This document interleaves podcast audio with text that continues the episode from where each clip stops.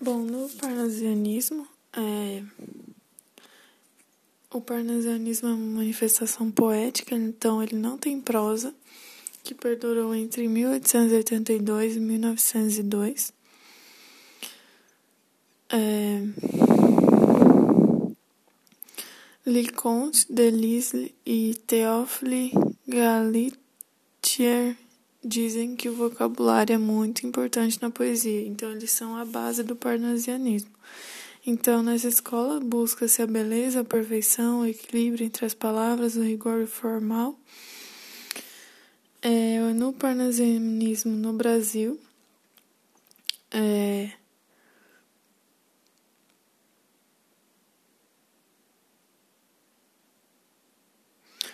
Houveram sugestões quanto às mudanças que deveriam ocorrer, por, propondo uma poesia participante que buscasse trazer para a poesia algo de postura científica diante do mundo. Propunham também a poesia realista. O marco inicial do parnasianismo no Brasil é o livro de poemas Fanfarras de Teófilo Dias, que é publicado em 1882.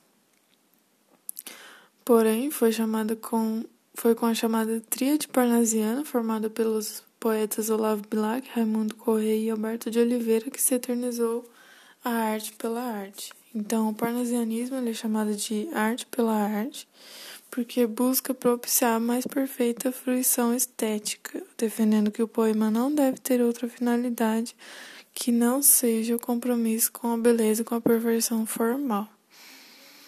Então, é...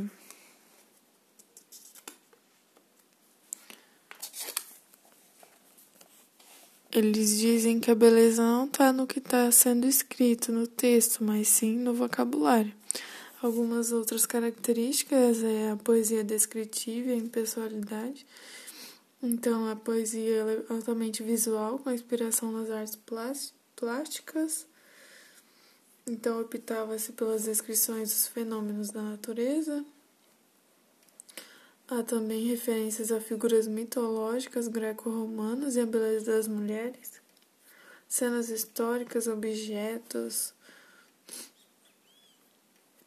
É, a impessoalidade, que é a ausência de sentimentos, valorização da forma, o uso do soneto, que é dois quartetos e dois tercetos, é, o objetivismo, então não tem subjetivismo, o apagamento do eu, o poeta Orives, é aquele poeta que molda as palavras para formar um soneto, e na tríade parnasiana, o primeiro, o primeiro e mais importante autor é o Olavo Bilac, que foi chamado de poeta das estrelas, porque nas suas obras as estrelas eram muito recorrentes. É, ele escreveu o livro Poesias, que consolidou o parnasianismo. Escreveu também Panóplias, que está dentro desse livro Poesias. Tem dentro desse livro Via Láctea, Sarças de Fogo, publicou Viagens e Alma Inquieta, é Tarde. Agora, Raimundo Correia, ele é o mais sensível dos três. Ele é o chamado poeta das pombas, porque suas obras falam muito sobre pombas. Ele é o menos parnasiano, então nas suas obras tem mais sentimentalismo, nos outros nem, não tem. Ele escreveu a obra chamada As Pombas, Mal Secreto, escreveu seu primeiro livro chamado Primeiros Sonhos. Alberto de Oliveira, ele foi o mais fiel às normas parnasianas, então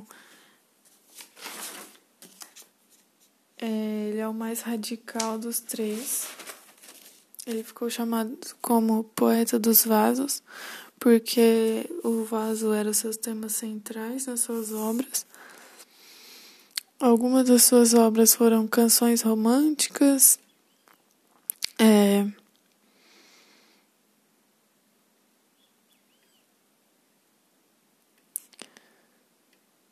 versos e rimas, Por Amor de uma Lágrima, Vaso Chinês.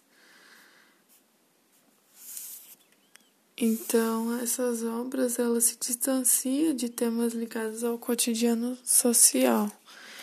Eles pegam alguns temas aleatórios e discutem sobre ele, fazendo rimas e os sonetos. Como, por exemplo, é, tem um poeta que ele começa a descrever um muro. Em várias, vários sonetos descreve um muro. Então são temas muito aleatórios, sem sentimentalismo.